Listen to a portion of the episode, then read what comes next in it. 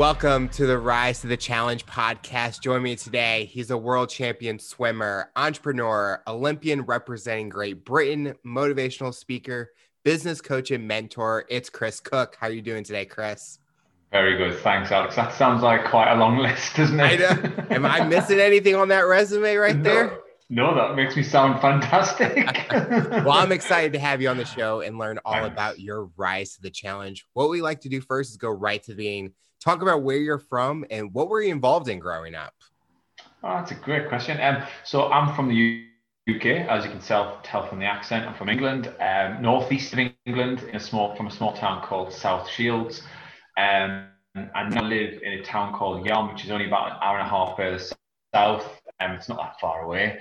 And yeah, I've, I've got two kids and a wife and businesses. Um, but when I was growing up, I was I loved just playing out with my friends. That was the my whole childhood was just playing out, and I loved it. Um, I feel quite lucky that we didn't grow up in a digital era, if I'm honest with you.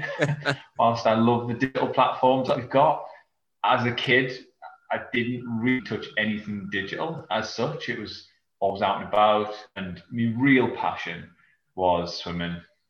I love swimming. Um, and that became very apparent when yeah when i started at a swimming club.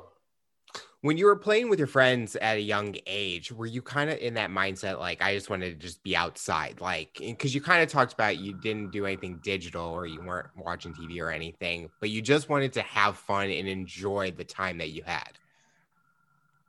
Yeah that was it. It was just who can i go and find to to just play? You know that it was just all around play it started, I suppose, my swimming career started at the age of nine when I started to learn to, the skills of competition. But before then, it was just, I didn't even really know what it was about. I remember watching the 1988 Olympic on TV and thinking, oh, this looks really cool. Like, how do people get there? What, where, where does it start? And it was my granddad who said, well, if you dream big and start small, anything's possible and that started the process. The cogs tick at the age of nine, that seed, if you like. Um, but yeah, before the age of nine, it was just play. That it was just fun with my friends. Was swimming always that sport that you wanted to kind of further your career with at a young age, or was there anything else that was catching your eye? Oh, that's a good. That's a good one. You know, I I did love watching other sports, but when I when I went to play them, I never got that buzz. I never forget going into the pool for the first time, the swimming pool, and swimming pools cannot sometimes, especially indoors, they can be very unenticing. You know, they're not very inviting with the noise mm-hmm. and the atmosphere and the smell of chlorine. And this was back in like 1988 when it was like pools were nowhere near as good as they are now, and um, they weren't particularly the most amazing places to be around. And I remember feeling the fear, and but still stepping into the arena. And I got in there, and when I got into the pool, I was put in the last lane, in the slowest lane, at, right at the back of the slowest lane. and I still just loved it. I just loved it. And little bit by little bit, the people and the characters that I met started to, shall we say, color my character, help me to sort of find my character, scaffold it, and build it. What is something that you learned about yourself swimming that you didn't know that you had it in you? Oh, what a good question that is. Um, I, I learned that I'm an introvert. I'm an introvert, a, a painful introvert, if I'm honest with you. I've learned to become a guest speaker. I've learned to become a global keynote speaker on many stages now, a lot of virtual stages but that's a skill I've learned. Swimming taught me that there's a place for everybody. And it doesn't matter where you start, what matters is where you want to end up. And that that that one thing that's I would say swimming has taught me is we've got a fingerprint for a reason that's different from everybody else's. And we've got to use uniqueness and we've got to put that fingerprint on the world. And we, we've got to celebrate those differences. Whilst there's a lot of similarities between us all, we've got to get out there and and celebrate and create, not just find. I love coaching people and I coach one to one with people all the time. And I say to them often, let's get out of that find mindset and let's get into a create. Let's create stuff. It's go out and make that person. Um, so swimming kind of taught me that that you've got a fingerprint for a reason. It's unique for a reason. Get out in the world and use it. Just because you don't fit the mold doesn't mean to say you can't create your own. No, I think that's a great um, thought right there because at times where people are growing up, they kind of want to idolize or kind of mimic their favorite athlete in a way. And when they're not able to mimic I can't even speak today, mimic it perfectly, that there's something unique that they can get out of themselves. And they kind of need to focus on that part because, like I say, I'm not like one of those top TV host or interviewers, but I have that unique style that's perfect for me and that makes me unique. And I kind of have to focus on that part. So yeah. I think definitely with sports, I think if you find that niche or in that kind of skill, the creative side that you said is perfect because I think that's a lot of what kids need to know nowadays. And they're not getting that because they only have to be perfect. They're not what makes them out there or their skills that they play well with. Yeah, that's so true. And I think you've hit the nail on the head there. There's so much comparison now more than ever. Yeah. You know, we've got phones that we can dip to social media and we can compare on social media. We can compare on so many different levels. But actually, comparison is only one element of competition. And in fact, it's probably the weakest element. The strongest element is comparing you with you and reflecting over your own shoulder. And that's what I always say to people is just forget trying to measure up against somebody else. Because often your your chapter one does not compare to somebody else's chapter 57 and we mm. often try to do that yeah. you look at people who are doing it and they're doing it and they've been doing it for 20 30 years and we go we only started last week but we're going to compare ourselves to them it just doesn't match up and it shouldn't match up. So reflecting over your own shoulder and i think you know to answer your question i think some of the questions you're asking are some of the best i've ever heard. So i really wouldn't put yourself down like that. And but that's a, that's another skill I feel that world class people have, or the attitude of a world class person is they ask themselves some really strong questions, some fundamental questions. You know, one of the one of the questions I used to ask on a regular basis is, how can I be a little bit better than I was yesterday? And when I ask that question and I answer it with honesty, the last part, which makes you world class, is action. Because asking it's just the first step. Yep. The second step is answering it. But the third one is the one that really puts the rubber in the track, and that is action. Just starting it. Growing up, did you have any inspirations or someone that motivated you? Or was there an athlete that was inspiring to you to be a great swimmer? Yeah, so I mean, there was many, many athletes over the years, but the first one that turned my head was a guy called Adrian Moorhouse. He won a gold medal for Great Britain um, in the men's 100 meters breaststroke in 1988 at the Seoul Olympic Games. Um, eight months later, I got the chance to meet him. Um, I went to a roadshow. Um, Speedo, the brand Speedo, were doing a roadshow and showcasing all their athletes, and he was one of them. And I think he was one of them. And he was at this roadshow. I was I went along to swim, swam alongside him, got a photograph with his medal and a big thumbs up, cheesy grin, all of that. and yeah, I remember meet, meeting him for, and another guy called Nick Gillingham for the first time. He was a silver medalist as well. And I remember thinking, if I could get as tall as them, because I was only nine at the time, if I could get as tall as them, as strong as them, I could be them. and little did I realize in that moment, but that nine year old me was normalizing their achievements uh, it sounds like I was belittling them a bit. I wasn't. What I was doing is I was kind of bringing it back to, hang on, they were nine once, they were me once, yep. and and if I can take the similar route, if not more, then surely I'm going to be them. And that kind of that inspired me. Um, and I genuinely believe that the people that you keep the closest contact with are the people that, who have the biggest impact. So whilst we whilst we step away from our heroes and we've got them in our mind and we might put a poster on our wall which I did, it, it's not really that person that inspires you as such or motivates you. It's the people around you.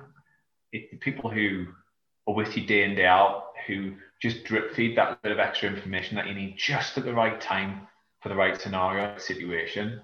They're the people who are the real heroes of your story. And I was very lucky. I had a lot of them from swimmers who were older than me, people who were older than me who took me under their wing, um, who challenged me, who wouldn't let me off with, yep. with something, um, who held me accountable, who were harsh. You know, if you didn't make the cut, you weren't in the team. That was it. There was no grey area. It was black and white. You're not good enough. At the age of 14, 13, 15, hearing that you're not good enough, well, that's quite a good lesson to learn because, you know, not everybody's going to get the job interview and not everybody's going to get the job. so you learn from a, a young age in sport, I feel that, hey, it's here for you if you want it. But if you don't get it, you might have to rethink strategy. And so from a very young age, little did I realize, but it was preparing me for a life as an entrepreneur, as a business owner, as a, as a dad and a husband. It was preparing me for all those trials and tribulations that we naturally go through. I think kids nowadays definitely need to have that kind of feeling of rejection or not getting what they wanted because a lot of times it's always a conversation where families just give them everything and they don't earn it. And I think when you earn that spot on the team or you earn that medal, I think it's more rewarding because you see the all the hard work that you put in. And going back with the um talking about the inspirations, those athletes like you said, have been in your shoes. They've been a normal person and they've had to earn to get to where they are today. So going through that route and understanding yeah. that they just didn't snap the finger and they're that good they had to earn to get to that spot where they are today. That's so true. And there's, like you said, there's a sense of pride. You can't buy pride, you earn it. There's a difference between that. You earn it through hard work, rolling your sleeves up, getting stuck in, and doing what you can. And you know, you go through the injuries, you go through the illnesses. You know, I was obsessed when I was a kid. I was obsessed with watching athletes when they crossed the line at the track and they screamed their heads off, or they all hugged each other on the pitch when they scored that goal and they cried. You'd see grown men crying. Why? Why? And I sit thinking, why are they? Why is so much emotion coming out? And then having been through the journey myself and gone through it, you understand why because it's not it's not the actual occasion which is doing it. It's what's gone before. Mm-hmm. It's what's happened before. That's what really makes them emotional. That's what really brings it to the forefront as you're getting older, what was that dream job that you're wanting? Was it always to be an athlete, or was there some other path that you were wanting to take, but maybe you didn't get to that spot that you wanted? Um, so when I was really young, I wanted to be a bus driver. I remember seeing, I remember seeing the buses. We used to get on the bus, and I remember seeing this great big, huge steering wheel, thinking, "Whoa, that looks really cool." Um, and then as I got older, it was the police force which really turned my attention. I thought, "Oh, police force!" That I thought that's where I would go. I thought that's what I would do.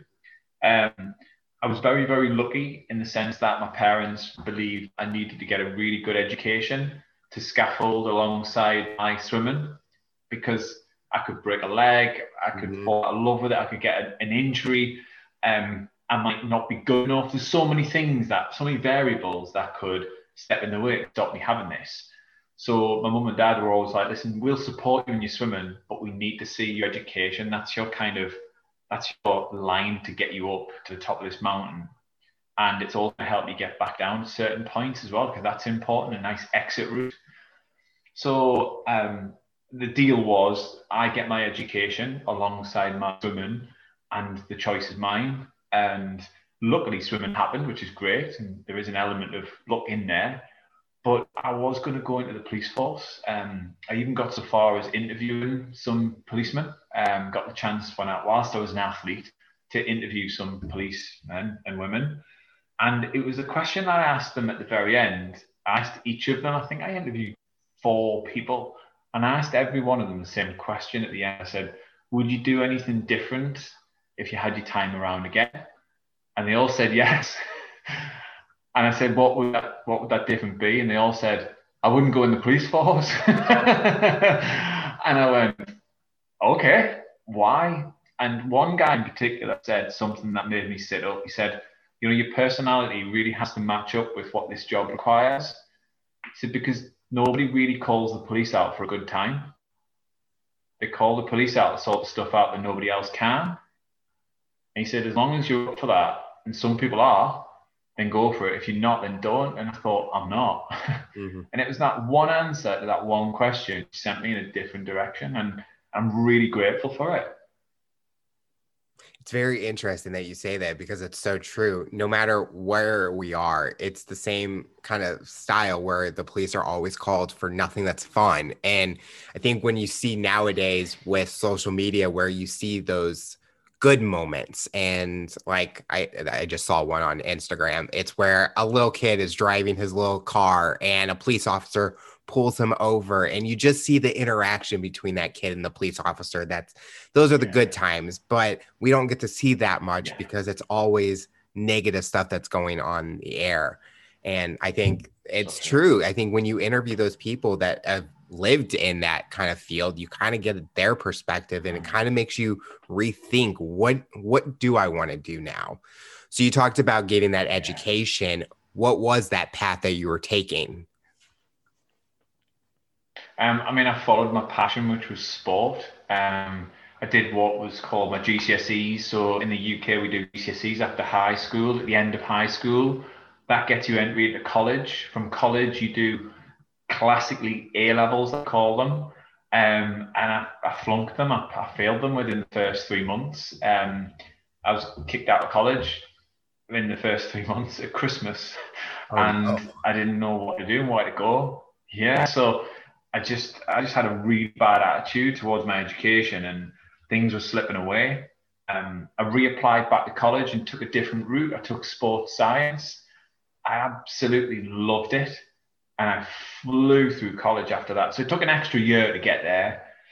Um, went on to university, stayed in the northeast of England, and went on to Northumbria University. And I remember at the time applying to uh, the university um, got in on my education, and I was I was supposed to be going there as a scholar, so I had a scholarship all lined up. And the week that I joined, they pulled my scholarship because I just wasn't good enough. Oh. And they gave it to another guy, and it really hit hard, really hard. But I'd made the move, I'd done the move, I'd done everything I could.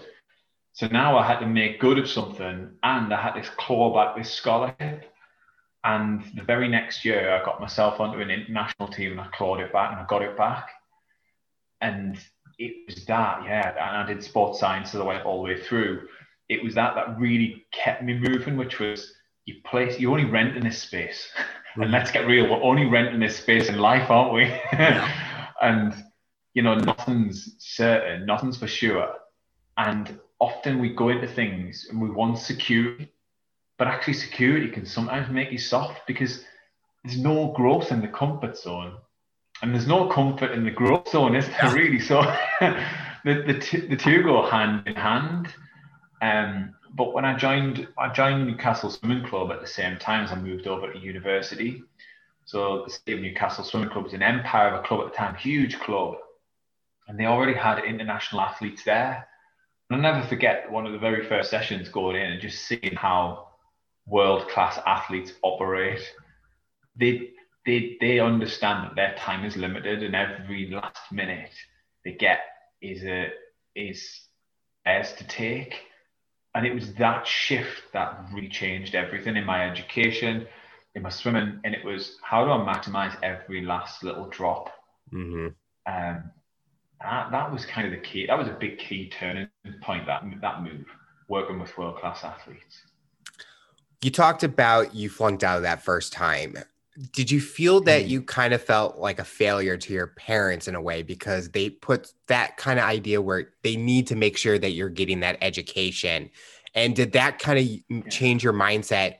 Maybe I find that different path. As you said, you found sports science, and that was kind of the acceleration to be passionate about something else, including swimming. Um, yeah, yeah, I did feel like a failure. You know, I felt like a failure a lot of things in my life, but I've never seen failure as a dirty word. You know, often failure seems this dirty word that you can't say to people, but it's always been front and center with the conversations with the loved ones that I've had.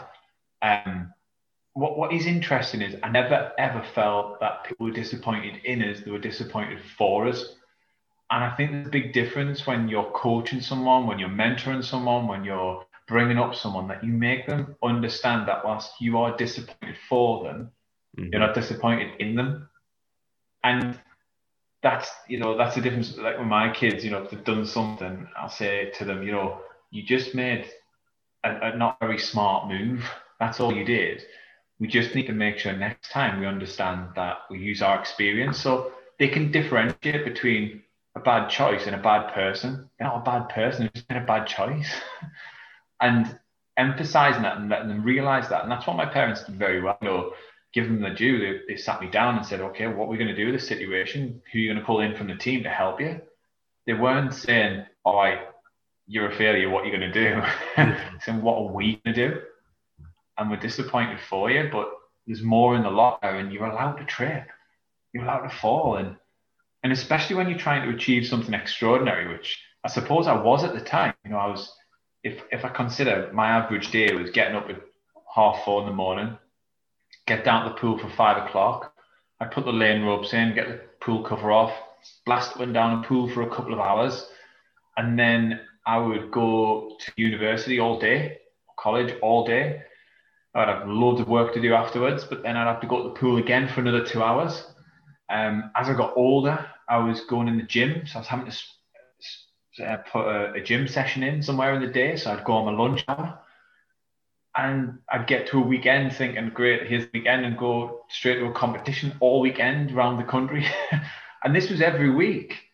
This was every week. I remember sitting doing work on poolside and flying around the world when I got a little bit better and um, a bit older, and I was at the time when we didn't have emails. I was faxing things back home. I was faxing work back home from around the world to try and get it marked, and and picking up on a phone call, conversation, consultation with a, a university lecturer. And I think I did all of that alongside everything that I had going on with relationships, friendships, being a young person, and I was trying to achieve something extraordinary.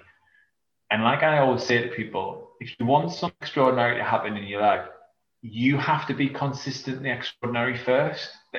It doesn't happen the other way around. Mm-hmm. And we have to be consistently extraordinary more and more and more before we see the results. We have to really dig deep. And there's a risk there, there's a huge risk, there's a massive risk in that. But actually, when we take that brave step and we step into it, what I've realized and what I've learned in my own life is there is no risk there because when you're working on yourself, which I was doing and which we're all doing if we're trying to achieve something big, it's never lost. You never lose it. You take it somewhere else. And if you do have to start again, which happens a lot, and I hate starting again, I'm not, I'm not going to lie, it's the worst thing we're never starting from scratch. We never ever start from scratch because we always start with more wisdom, mm-hmm. more experience, more failures under the belt. And, and when we go at that, there's no such thing as win and lose. It's win or learn. And it's taken me a long time to really grasp that concept and really live it. Um, but with the new businesses fledging and going through COVID, I've really had to rely on that mindset of it's win or learn. What am I here to learn? Yeah. And where do I want to win? Where are my wins happening? Um, because it's a new world now. you talked about your schedule and the one thing with athletes it's the determination with their schedules because obviously you started at 4 a.m and you're going all the way to the night did you feel that you had like a social life where you were able to be yourself have fun and just enjoy being a young person in a way because obviously your schedule is sounding like you're out in the workforce already and you're not getting to enjoy the things that a college person should enjoy. Yeah, that's interesting, that Alex, because um, you know people often think that the fun bit is the outcome, standing on the podium. It is, don't be wrong, it's a euphoric moment. It's phenomenal. You know, I was lucky enough to stand on a few podiums and take medals and became a double Commonwealth champion in Australia in 2006. Um, and hearing the national anthem being played and all of that was just incredible. But the thing that people don't vouch for, don't realize is the process is the fun bit as well. And I I always differentiated between the two. You know, fun for me came from endeavor, came from challenge. I got a lot of a kick out of that. And you know, my social life was my work life as well. You know, some of my best friends, I met my wife when I was swimming. We then went on to have a family. You know, if it wasn't for swimming, I wouldn't have that. But we were clearly two spirits that wanted the same thing out of life. Mm-hmm. And that's still the same today. Even though we don't swim, we don't blast them down pools, we've got to learn the swim business that we teach nearly a thousand kids a week in our business. We, we work that together and we love it. And that for me was, yeah, it was hard because a lot of people would go, Don't you want to go out and get drunk? Don't you want to do this? And there was only set times that you could actually do that. There was times when you know my coach would say, Go, get away. I don't want to see you for the next two weeks. Go and have a holiday. Just behave yourself and come back in one piece and don't don't embarrass yourself. off you go. And and you would go and do your thing. I'd do that for two weeks, but I was always chomping at the bit to come back to training to get fit, get on the next next mission, and get going again because the process for me was the important thing. And you know, everybody wants to be part of the outcome. Everybody wants to be part of the good stuff and the outcome. But not everybody wants to be part of the process. And finding a world class athlete is more about finding the person who's willing to be part of the process and live it and love it. So we'll move forward and talk about your swimming career. How important and how big of an impact did it have representing Great Britain all across the world? Just, yeah, it was everything to me. It was everything, you know, seeing people on my wall who were posters, people in posters who were heroes of mine, to then step into their shoes and swim the pools that they had swum in and all of that. That that for me there was something deeper um, driving me. At the club that I was at, swimming club, Newcastle Swimming Club, they had um, international flags all the way around where the ceiling met the wall. So it was their international hall of fame. And when you walked in the building, what they would do is uh, you would see these flags. They were front and center. There was two main flags, the Olympic flag and the Commonwealth flag, and everybody wanted on those two. But there was all these flags from different countries all around the world if you represented Great Britain and Italy, they'd take down the Italian flag and they'd stitch your name into it, put it back up there. Really cool. And yeah, just I remember season after season going, oh, my name's going to be on there. My name's going to be on there. It wasn't on there yet. Now it's just, that's that's the competition I'm going for, and all around just pulling on that Great Britain jersey. You know, they would release the the tracksuit design at the start of the season and go right, that's mine I'm getting in a tracksuit. I'm getting one of those tracksuits. You know, I was I was part of the men's 100 meters breaststroke. That was my main event in Great Britain. At one point in time, we had five British breaststroke swimmers, 100 meters breaststroke swimmers, in the top 20 in the world. Wow! So if you went to some local meet and you were up against one of your arch rivals, you were having a world class competition. You weren't having a weekend off. you had a ding dong for any color medal, and that was really strange when you when you arrived on the GB team after beating these guys. I realized, hang on a second, I'm not just here just to make up some numbers. I'm in the final in good positions, ready to bring some silverware home. And that was the beauty of it. When the challenge is really high and you're constantly there, the things you can create from pushing yourself from your competition. I'm so grateful for those guys. At the time, I wasn't. At the time, I was like, why do these guys have to all be British? Why couldn't it just be another nationality? why do they have to turn up every weekend? Why can't they be ill or injured? but actually, what you got at the end of it was you got a better race ethic. You weren't left off the hook and you had to really carve it out. And at those times when you were hurting, you had deadlines at university, you had people on your back for all sorts of reasons. You had to then focus and get that business. It's all those experiences that make you the person you are. They help scaffold your character. So racing for Great Britain was just the ultimate for me. It was the best experience ever. Yeah. With going to the Olympics, usually that first instinct, I don't know if it's because you see it on TV all the time where you're walking with your country basically at the opening ceremony, getting that feel of, wow, I have made it.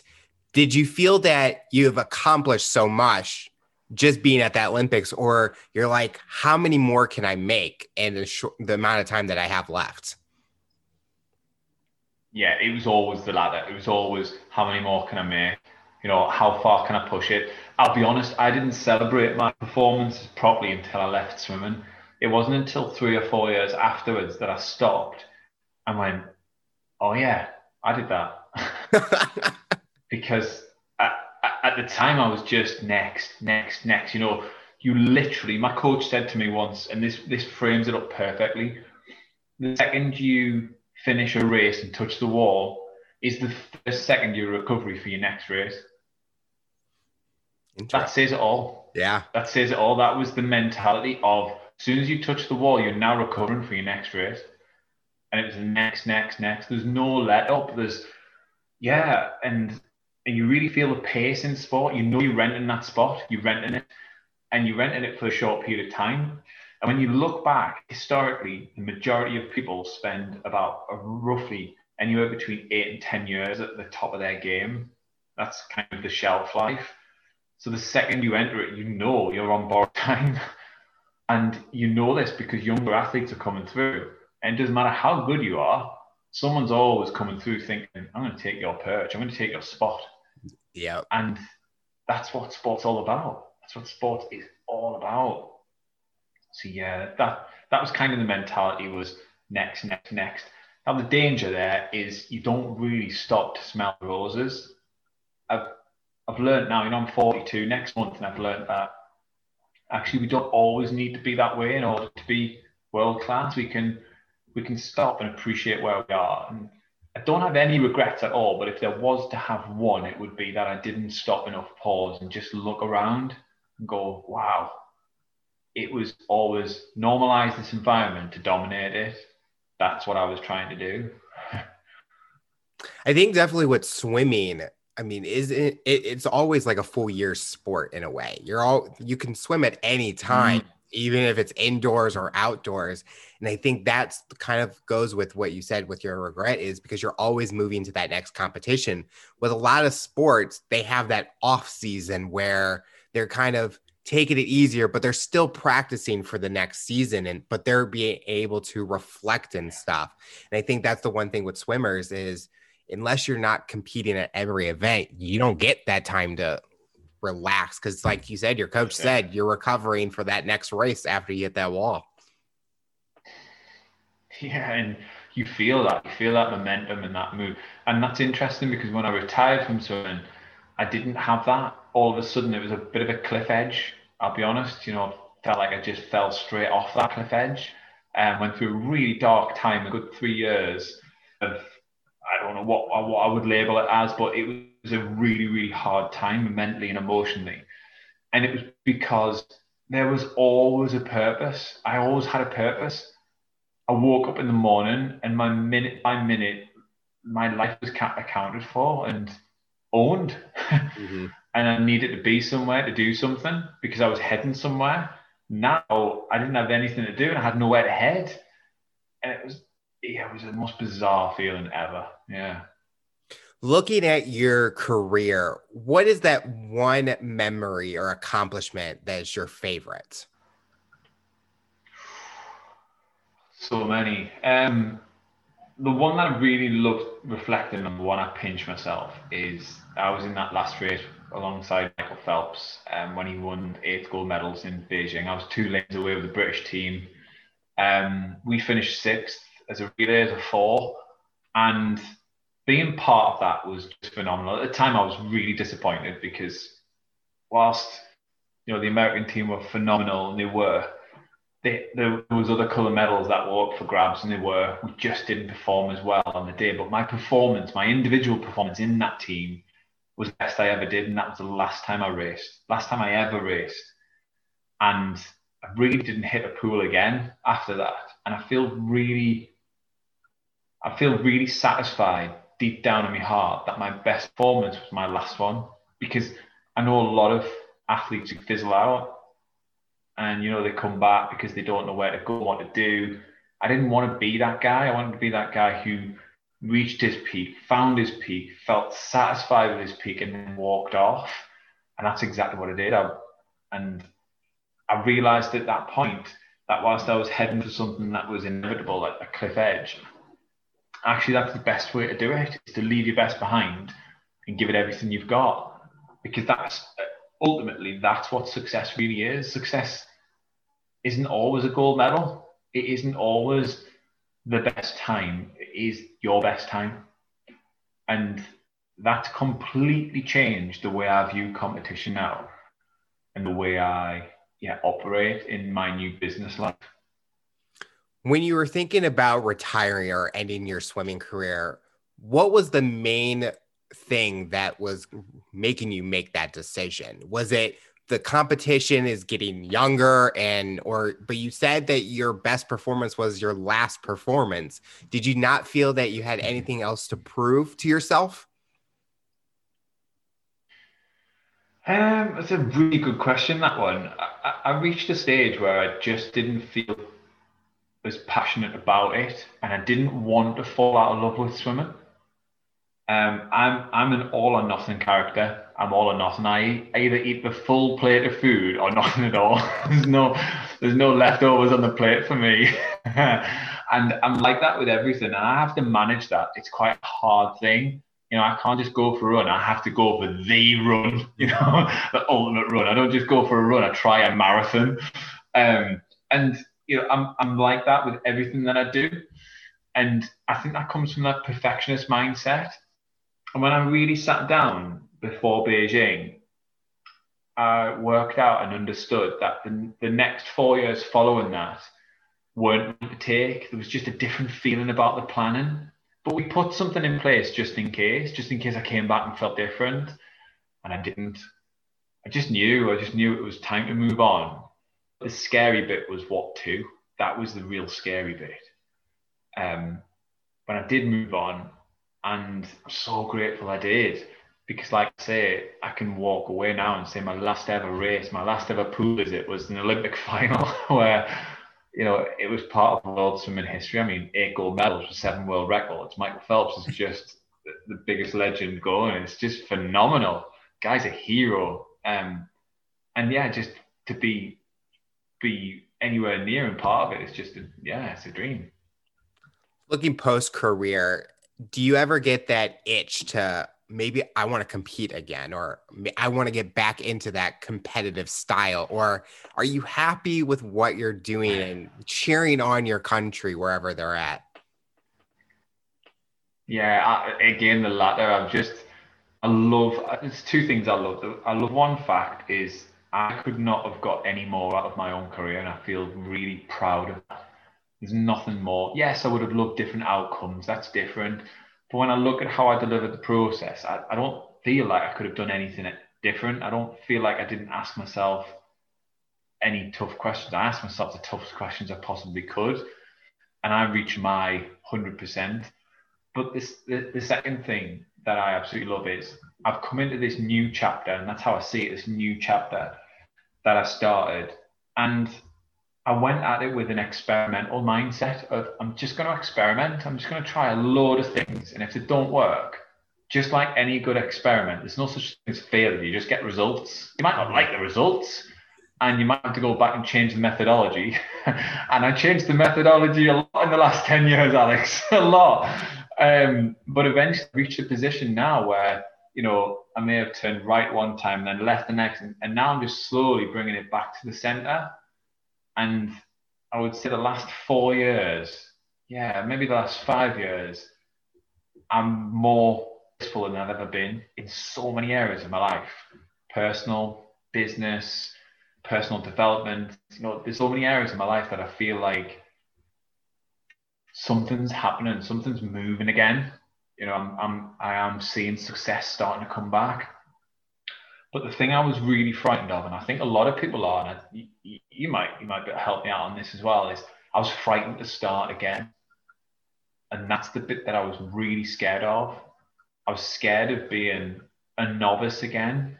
I was scared of being in a position of vulnerability to go, I need help on everything, mm-hmm. not just one thing. And I ended up getting into positions where I was, because I was frightened to start again, I wasn't starting things properly. I was trying to start on step 19 instead of just going to step one and just taking the vulnerable path. I don't know if that fits with you as well.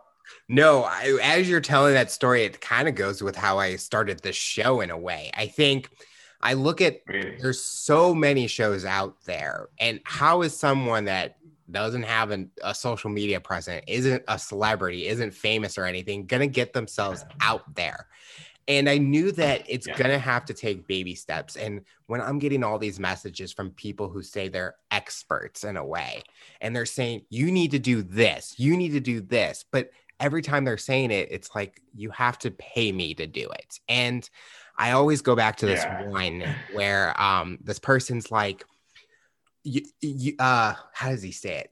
Oh, you need to pay me because I can teach you how to get celebrities. And he's naming these celebrities. I'm like, who? Who are these people? Like, they're not the celebrities I am thinking of. And then I look at the people that I've had on the show where it's people I've grown up watching on TV, people I've idolized, people who have big names. And I'm getting people that are reaching out to me. And I'm thinking, what did I do? I mean, how did they find me? But it's the greatest feeling ever because yeah. it's just, it shows that I've done something right. And I think one person yeah. from your country, the Gladiator show, is like was a huge thing. And the guy, uh, his name was Ace on the show. We were following each other on Twitter, and I just reached out to him. Just a long shot if he's gonna respond.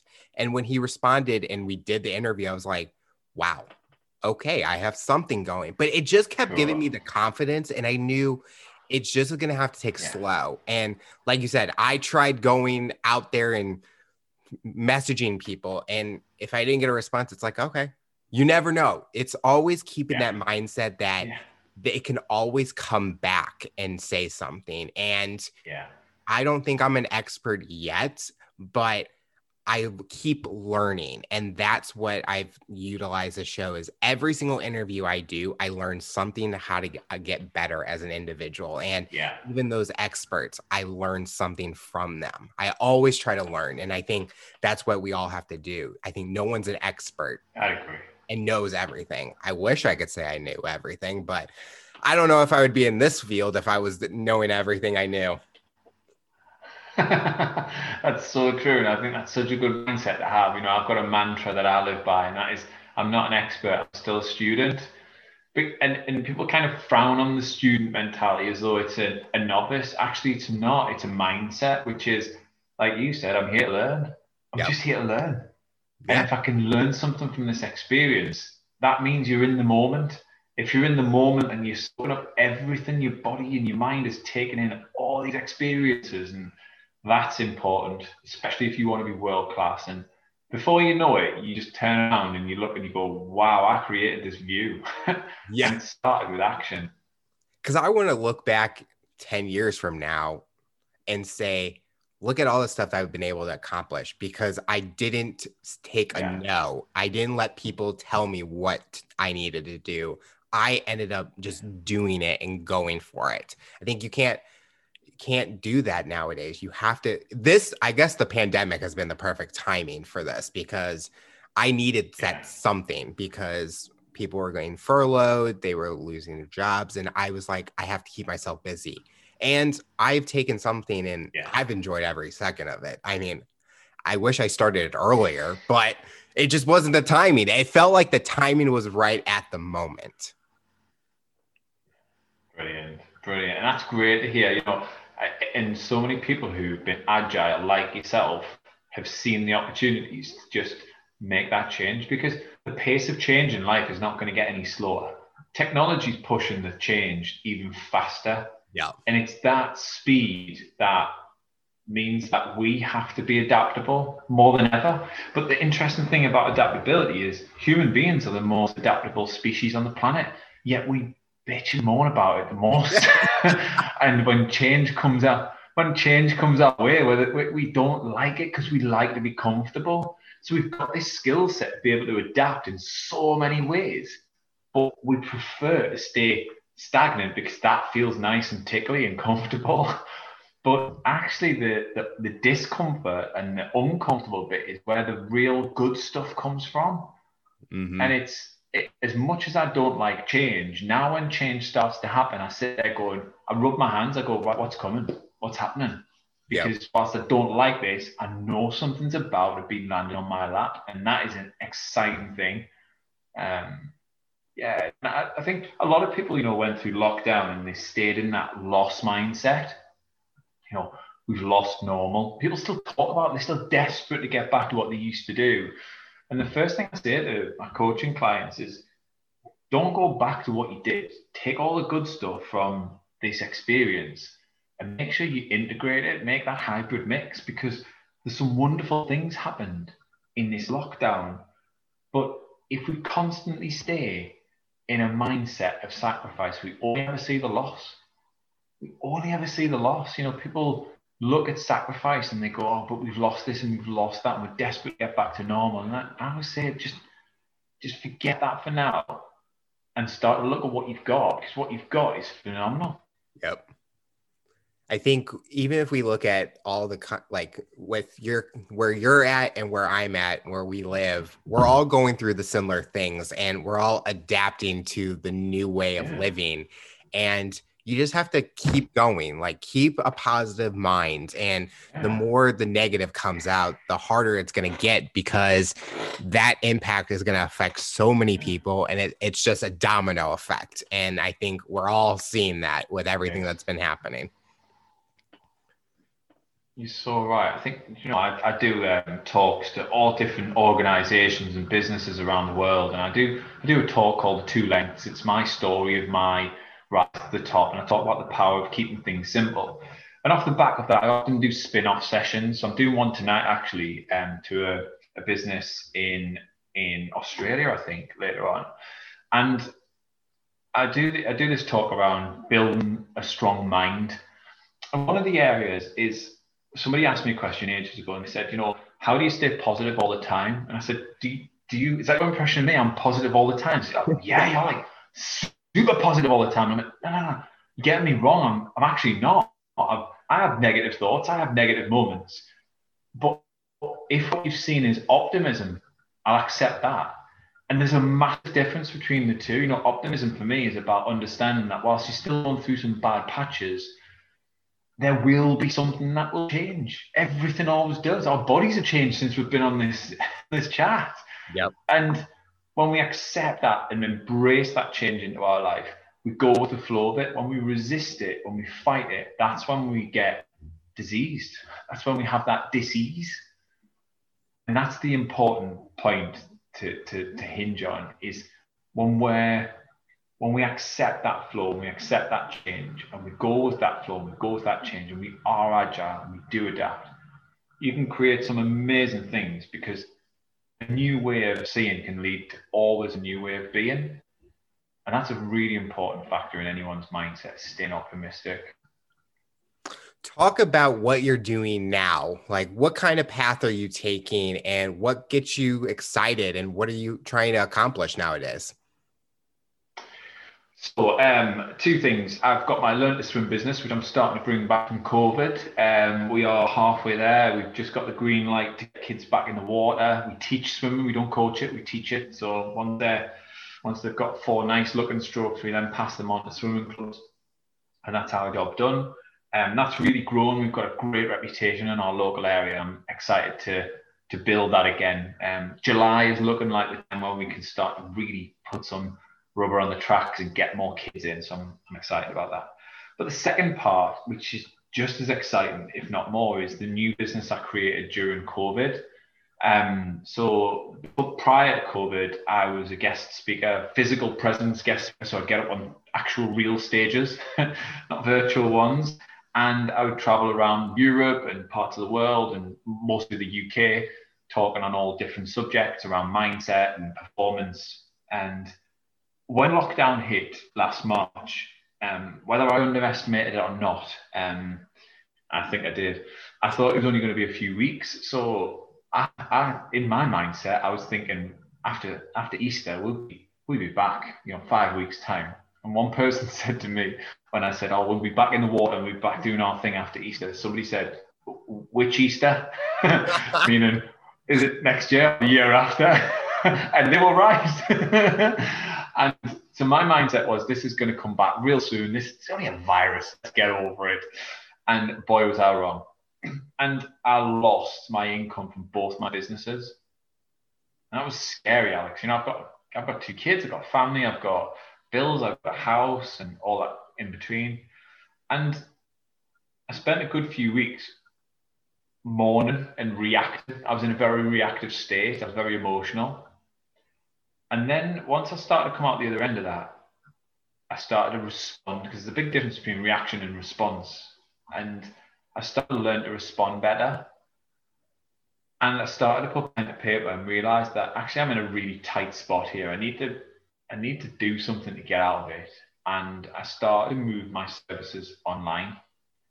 Didn't really enjoy it, I'll be honest with you. I'm not very techy. I'm techy enough to get by, but oh, I'm always worried that it's going to break or something's going to happen and all that stress in between. And little bit by little bit, I started claw back business to the point where last December, just before Christmas, I looked over the people that I had in my diary and it was completely new business. I had 16 new clients and five brand new companies that I'd never ever worked with before. I've never shaken hands with these people. Mm-hmm. I've never even been in the same room as these people. Now I'm doing business. March, I had a record sales month of my two lengths talk to businesses and my coaching offer to mentor and coach people. And I've got 32 brand new clients. I've only met one of them face to face. And I'm going to be working with Microsoft this month. I've, I would never have thought of working with a company as big as Microsoft. And it's just opened doors that I didn't even know were there, but it needed me to be ready. Mm-hmm. I, I, was resisting it. I was blocking it. I was stopping it. I was doing the old thing because the old thing worked. We've always got to do the old things. It works. And I never challenged it. And COVID gave me a big dry slap across the face and got me to sit up and realize that there's a new world now emerging and a new way of seeing needs to be applied. And that took a bit of time, but now I'm, I'm more excited than ever. It just shows how big adaptability is because you had to adapt to what's happening and it proved to give you, it opened more doors. And I think that's, it's just amazing because now feel having that success and getting Microsoft, which is such a huge company, it's almost yeah. like what else is next? It's always exciting to know what's that next yeah. step because it it gets bigger and bigger. And even if you get those little companies, it's still an exciting because it's an opportunity because you never know who you're going to talk to. So true. And I've met some amazing people. I mean, one of my coaching clients the other day just said, You've changed my life and I've never shook your hand. and that, that, that is, that's the best endorsement I have ever heard. ever heard. And I, I, just, I sat there and I was, I I had a lump in my throat. I started filling up because my job now, I want to help people. I love service. I love that idea of service. I love the idea of watching a child go from kicking and screaming when they're coming in, not wanting to be eh, going in the water, to all of a sudden over the six years they're with us, coming out the other end, going, I can swim like a fish. Look at me, you know. And these kids have got all this confidence. But I also love that CEO or that managing director or that middle manager who comes to us and goes, I want this. I just, I just don't know how to get there. How do I get there? I'm like, well, we can work together on that. And um, I, I, yeah, cheesy as it sounds, I, I feel like I'm in a position to really powerfully impact and change people's lives. And that is that is the most exciting bit out of any figures that I've got. That's that's the most exciting feeling I've got. Is I feel like I've got this blueprint and I'm desperate to share. And when people grasp it and they get it, they see how simple and straightforward it is. It changes the way they see the world and the way they operate in it. It's an amazing feeling. I mean, it's exciting to Yeah. see what's next for you. So, speaking of what's next, what does the future look like for you? What are you hoping to accomplish in the next few years, personally and professionally? So professionally, by September, we want to emerge from this stronger. At the start of the pandemic, I wrote down a phrase, emerge stronger. And I put it on the wall in my office and I wrote it on a big bit of paper, just a scrap bit of paper, emerge stronger. And every day I came in the office, that was my task. Every action, every thought, every person I spoke to, every client I signed on board was supposed to be helping me emerge stronger. So that's our mission with both businesses, my speaking and coaching business, but also my learn to swim business. And we are, I would say we are 70% of the way there. The rest, the rest of the 30 is just left in the lap of the gods to let us come back from this virus. That's kind of what's kind of holding one or two of them back. Personally, I'm building on my confidence as a coach now and a speaker. Um, prior to COVID, I was very confident in my message, but COVID somehow has just allowed me that opportunity to the last year allowed me that opportunity to really live my message again. I spoke a lot about resilience. I spoke a lot about how to come back from a really tough challenge. But actually, COVID or going through it myself, I had to apply those tools again and do them in the dark because we didn't know what was going to happen. We didn't know how long it was going to be. So we were all in the dark. Well, actually, that's the best place to stress test something when you don't hmm. know for certain whether it's going to come off. So me being able to live and breathe these tools again and use them has given me this just insane confidence that this stuff works. This stuff works that I know and I'm sharing with clients. So that for me was that that's another personal mission of mine is to just build on that confidence because you know, I believe confidence comes from evidence. The more evidence we create, the more confident we get. And then that experience that you get from that turns into wisdom. And that's why when you sat there with your slippers on and your pipe in your mouth when you're old and great, you can talk from that point of almost absolution because you've been around the block a fair few times and what you've gained is evidence. And you look at life very differently. So professionally, emerge stronger. Personally, my mission is to build on this wonderful feeling, this confidence that I've got. Is that what the C behind you represents? The confidence? Even though I know what it probably represents, but yeah, that's right, Alex. It's confidence. so looking at your Awesome. journey and experience, for someone that's listening to this interview, what tips or advice would you give them to overcome obstacles, accomplish their goals, and rise to the challenge? Okay, well, firstly, they've got to personalize what my mindset is to them on mental toughness. Every element of your journey is going to require some adaptability. You've got to be ready to adapt. Seeking growth is probably one of the biggest skills that you could employ on a regular basis. Just going out and seek, not waiting for it, actually going out to meet it and meet it face to face. And another one is be prepared and open to face your challenge. You know, this is a session I used to do with young people in schools when I was trotting around schools a few years ago. I used to talk about facing your challenge. For some people, it might be an attitude problem. Some people, it might be confidence.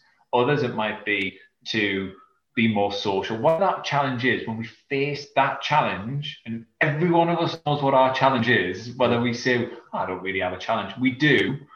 When we face that thing, that's when life really opens up. It's not just about the endeavor, the challenge, i.e., a gold medal. That, that, that's the challenge that puts something around my neck. I get it. But to get that medal around my neck, I had to learn to focus. That was a big challenge. I lacked a bit of focus when I was younger. And when we listen to these things that are behind the outcome, when we really focus on them, we meet those and we seek that growth, incredible things can happen. Patience is a big one. You know, the world is in a big rush these days, a massive rush. It's only going to get quicker. There are some things, in fact, the things worth fighting for, the ones that take time. Yep. They take time. Give it give it time because time can be this beautiful thing that if you just allow it to open up and work hard at it and keep your head down, it can do something incredible. Work hard still works. I say this to people all the time, you know, hard work still works, you know, don't cut corners because when you ultimately get there, the real feeling you want is to look back and say, I did that and I'm satisfied. And that's that's the big thing. And then I suppose the last thing is do it with people. You know, don't try and do it alone. Um, there's a massive strength in sharing and showing vulnerability. In fact, there's a beautiful strength comes from sharing and showing your vulnerability. And you build trust with people, you build empathy with people. And you know, I always say to my clients, there's a massive difference between arrogance and confidence. Huge difference. They operate from two different places, but there looks like a really fine line. There's a very, very big difference. You know, confidence comes from self-belief. Arrogance comes from people who are scared. They're frightened. And it's it's that mentality that when we do it with people, when we share and show our vulnerability, we end up going on a journey with that team. And they might not directly be in your team. They might not even know they're in your team, but they can still be in your team if you know what I mean. Yep. And they would be my top tips. I, I think all of those are great. And I think someone that's listening to this, they can pinpoint one thing that you mentioned and utilize that in their life and try to look at that and see how they can incorporate that. So, Chris, I want to thank you so much for coming on the show and talking about your rise to the challenge. You're inspiring so many people, and we're excited to see what the future looks like for you. Oh, Alex, thank you so much. I've really, really enjoyed this. New off fab. Absolutely brilliant. So well done for what you've created. Tune in to my next guest talk about their rise to the challenge. Remember to follow and subscribe on all major audio platforms and make sure you subscribe to our YouTube channel to the full length episode in video format. What path will you take to accomplish your goals? You decide.